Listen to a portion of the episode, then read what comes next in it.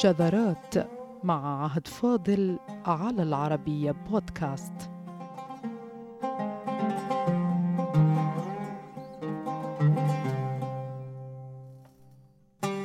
قصتنا اليوم أعزائنا تصلح لتكون عنوانا من عناوين ما يعرف بالعقلانية العربية والتي توصف بذلك الوصف لأنها تعتمد مبدأ الاختبار والتجربة والإثبات المادي والبرهان العقلي وهي قصة طبيب جاء من بغداد وسكن في المغرب العربي وكتب باللغة العربية الفصحى بحوثا في الطب استمرت حتى فترة قريبة من أساسيات التدريس الطبي في العصر الأوروبي الوسيط. وقيمة قصة الطبيب أنه وبمهارة نادرة وبابتكار قل مثيله عالج ووصف حالات مرضية على أساس من المعيار العقلي القائم على المناظرة والبرهان المادي. على عكس ما حصل مثلا مع وصف ظواهر مرضية عارمة كالطواعين كان الغالب في وصفها التقييم السحري اللامعقول للحالة. أو النظر إليها بصفتها ظاهرة ما ورائية الأساس.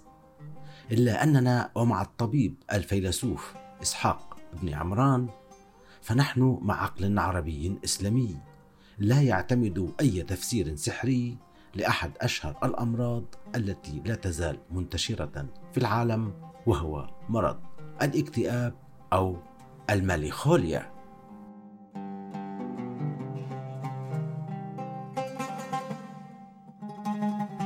وإسحاق بن عمران ولد ومات في القرن الثالث للهجرة.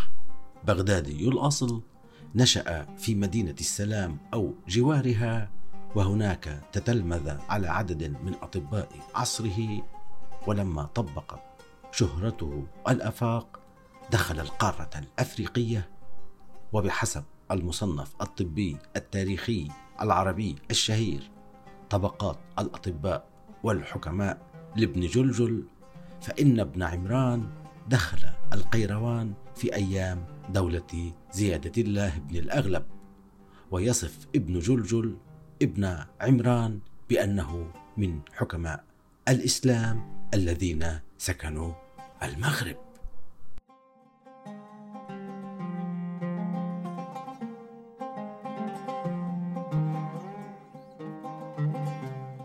طبعا وكما حصل مع عدد آخر من حملة أقلام العلم أو المعرفة أو الأدب حول العالم قضى الطبيب العقلاني بنهاية حزينة إلا أن الوجه المشرق بقصة ذلك الطبيب أنه كان من مؤسسي ورافدي النظر العقلي إلى الظواهر خاصة منها المرضية فكان كتابه عن مرض الاكتئاب مرجعا للأطباء العرب والأوروبيين بعدما ترجم إلى اللاتينية. بل في الحقيقة انتحل وسرق باسم واحد آخر بحسب الأستاذين عادل العمراني والراضي الجازي اللذين حققا كتابه الشهير مقالة في الميلانخوليا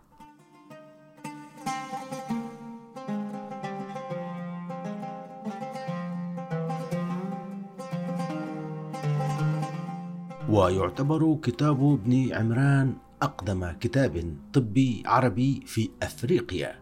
ويؤكد محققو الكتاب أنه أقدم كتاب في العالم محفوظ كاملا حول مرض الاكتئاب أو الميلانخوليا التي كان المؤلفون العرب يعتمدونها اسما لهذا المرض. والميلانخوليا أو الاكتئاب حاليا كلمة مركبة من أصل يوناني. كان سائر المؤلفين العرب يستعملونها الملنخوليا فيما ضبطها ابن عمران بالملخوليا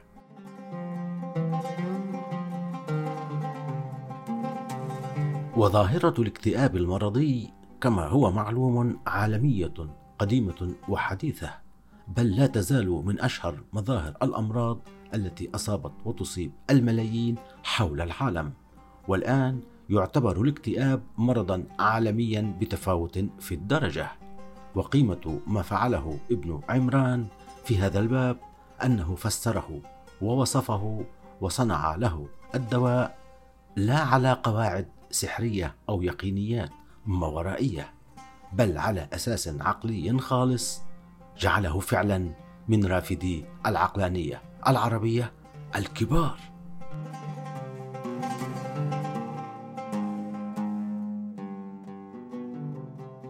ابن عمران يصف الميلانخوليا أو الاكتئاب بالوسواس السوداوي وأفاد من علمه باللغة العربية ليقدم وصفا لمثل ذلك المرض العالمي ومكنته العربية من قول ما يريد وبكل عقلانيته لأن العربية أصلا ذات أساس منطقي لساني فاتفق الاثنان واخرجا أحد أعظم الكتب في العالم. وبه ولد الطب في القارة الأفريقية بالمعنى الحرفي والمهني للكلمة كما قال المصنف الكبير حسن عبد الوهاب في مصنفه الشهير ورقات عن الحضارة العربية بإفريقيا التونسية. ذكر فيه أن ابن عمران عمليا أول طبيب في القارة الأفريقية وذلك بالمعنى الحرفي للكلمة.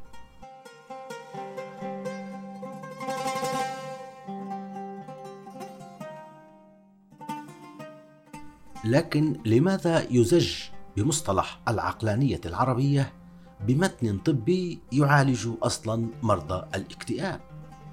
هو سؤال أيها السادة يتبادر إلى الذهن لأن العقلانية تعنى بنظم التفكير والأساس العقلي للمعرفة إلا أن الدارسين يربطون بين علاجات وتشخيصات ابن عمران والعقلانية العربية لأن الطبيب العظيم لم يعتمد على الأسس السحرية أو الأسس الغيبية أو ضروب الشعوذة بتفسير ووصف الظواهر المرضية بل كشف عن أن السبب والعلاج كامنان في الواقع وأن النظره العقليه الماديه المحسوس هو المدخل النهائي للعلاج.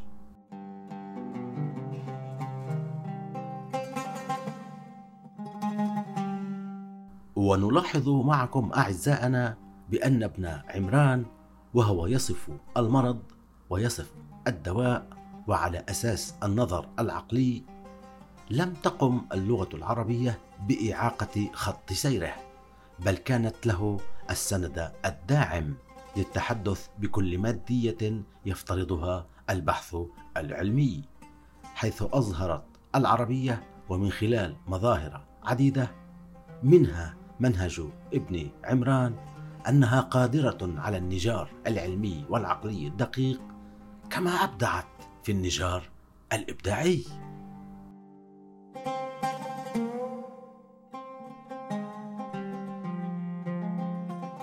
ابن عمران كان واثقا مما يصفه للمرضى يجلس على النواصي أيها السادة ويستقبل مرضاه كما يستقبل الطبيب الحديث مرضاه. إنما في العيادة. واشتهر الرجل بسرعة تأثير أدويته التي كان يصفها للناس وسارع الكثير للتعلم منه والنهل من كتبه والتي فقد أغلبها كما يقول المحققون ولا يوجد منها سوى كتابه المعروف باسم مقالة في الماليخوليا.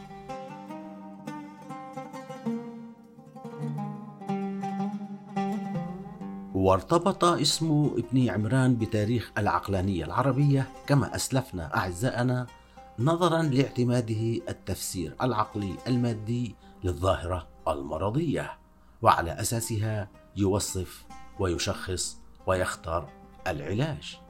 فكيف عبر الطبيب الفيلسوف عن ذلك الأساس العقلي؟ ماذا ورد في ذلك الكتاب الذي انتحل وترجم إلى اللاتينية؟ ثم درس في الجامعات الأوروبية لأكثر من ستة قرون وأصبح بعدها من مطوري الطب النفسي في العالم.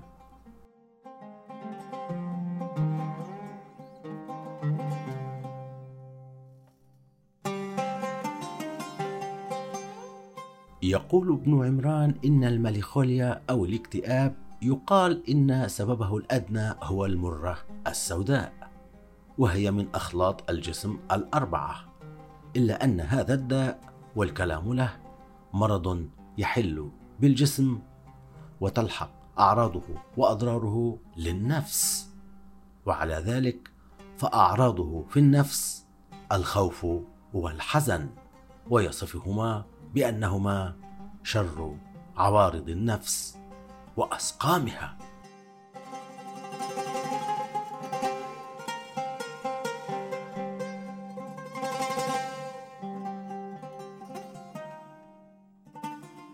يكمل ابن عمران بلغة تتعمد إقصاء أي تدخل لا عقلي في فهم ظاهرة الاكتئاب وهو نفسه استعمل تلك الكلمة في بعض من وصفه إذ يقول مرض الميلانخوليا إذا حدث يعرفه كل الناس من الكآبة تلبس أصحابه والحزن الذي يغلب عليهم والخوف وهذا يؤكد أن مصطلح الاكتئاب أيضا كاسم عربي لمرض عالمي لم يكن وليد العصور المتأخرة على يد المترجمين كما كان يظن بل اجترح على يد مؤلف طبيب حاذق من القرن الثالث للهجرة.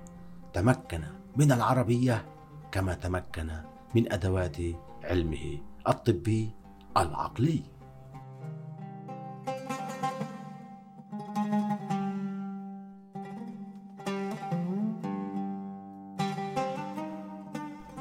ويقول ابن عمران في وصفه السريري للمرض أو للداء فيقول وقد يمكن أن يحد بحد آخر يكون لخوف ووساوس على النفس يحدث لها الفزع والخوف فهذا هو حد الميلانخوليا الصحيح.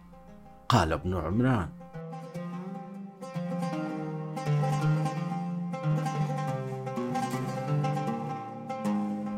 وعندما بدأ الطبيب العربي بمحاولة فهم وتفسير أسباب المرض أيضا ابتعد عن أي مسببات غيبية ما ورائية كما كان يحصل في العصور الوسيطة الأوروبية حتى القرن الميلادي السادس عشر بحسب كتاب تاريخ الجنون في العصر الكلاسيكي للمفكر ميشيل فوكو والذي كشف فيه عن مجمل ممارسات طقوس الشعوذة.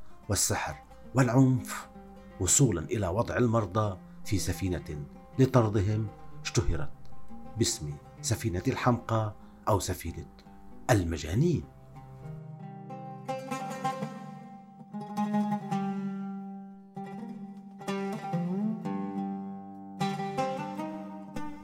يتحدث ابن عمران عن دور الدماغ البشري في تلقي مسببات مرض الكآبة.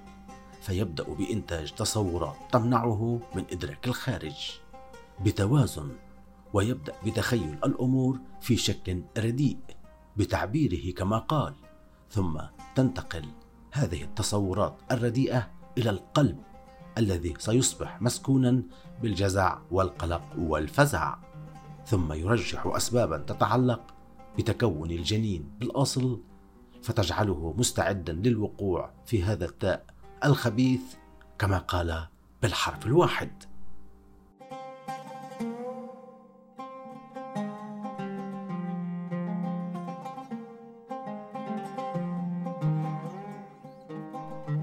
ولمن لا يعلم سيرة علاج الأمراض النفسية ومنها الاكتئاب فإن ما يقوله ابن عمران يعتبر ثورة بلغته وأدواته. فهو لم يستعمل الشعوذة ولا السحر ولا المعايير الماورائية بفهم هذا الداء كما تلاحظون أعزائنا. كما أنه لم يأمر بإقصاء أو عزل المصابين كما سبق ووضعوا في سفينة لطردهم في أوروبا الوسيطة. من هنا يصر المحقق العربي على ربط منجز ابن عمران الطبي بتاريخ العقلانية العربية لهذا السبب حصرا.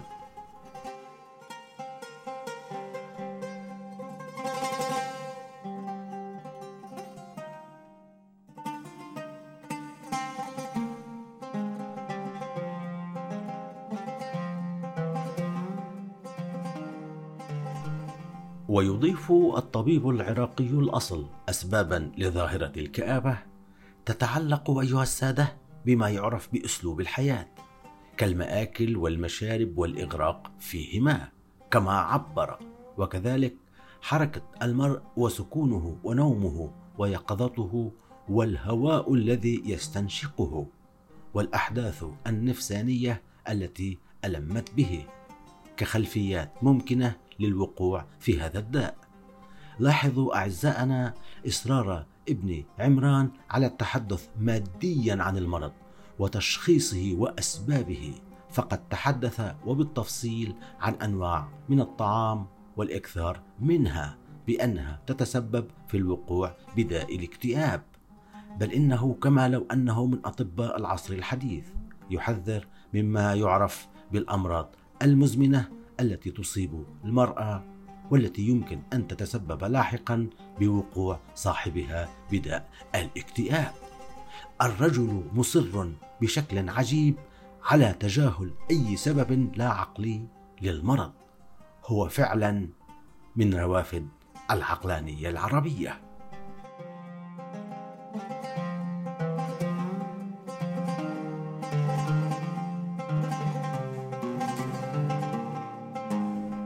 ووصل ابن عمران إلى الحد الذي يجعل فيه تأثير البدن على النفس. أو العكس متبادلا. فلهذا يرى الاكتئاب من مصدرين. كلاهما يؤثر في الآخر. الجسد إذا فسد غذاؤه والنفس إذا وقعت بتأثيره. ولهذا كلاهما يوقع المرض في الآخر. ويضيف سببا بالسكر بتناول كحوليات تنتج كآبة حادة عند صاحبها. وهذا بالمناسبة من أساسيات الطب الحديث حيث أصبح تأثير المسكرات على الدماغ والنفس أساسيا ويعتبر من أشهر أسباب الاكتئاب.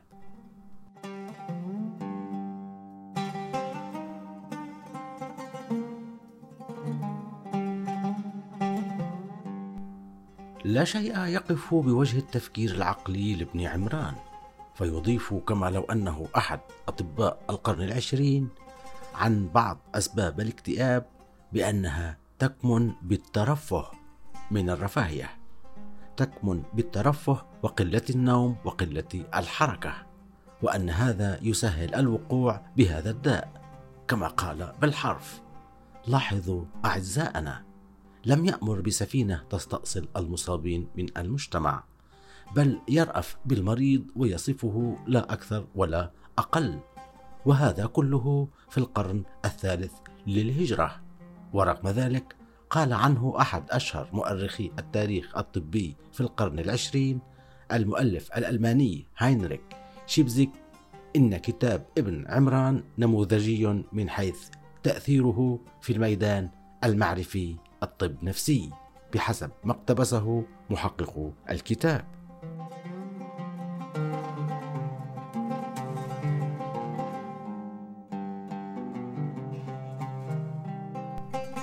طبعا أيها السادة لن نغل بتفاصيل داء العصر الاكتئاب. ولم يكن القصد من ذلك عرض ما في كتاب ابن عمران من تشخيص سريري أو علاجات على أهميتها وسبقها بل فقط الإشارة إلى أن تاريخ العقلانية العربية مبكر أيها السادة. ولو جاء بدون ذلك الشعار كما فعل ابن عمران دون دعاية أو جلبة فهو فقط يشخص المرض ماديا عقليا متجنبا أي أصل سحري أو ما ورائي غير قابل للبرهان. وللأسف لم يتبقى من مؤلفات الطبيب الشهير إلا كتابه عن الاكتئاب والذي انتحل هو الآخر. ومن يدري قد تكون كتبه الأخرى قد انتحلت أيضا إلا أن قادم الأيام في المخطوطات العربية يبشر دائما بكشف ما بجديد ما. فقد كانت مخطوطة مقالة في الماليخوليا راقدة بصمت مهيب طيلة قرون في المكتبة الوطنية في ميونخ الألمانية ومنها حقق الكتاب. وقد تكشف الأيام مخطوطات راقدات فيما اشتهر في أوروبا من مكتبات. والسلام عليكم.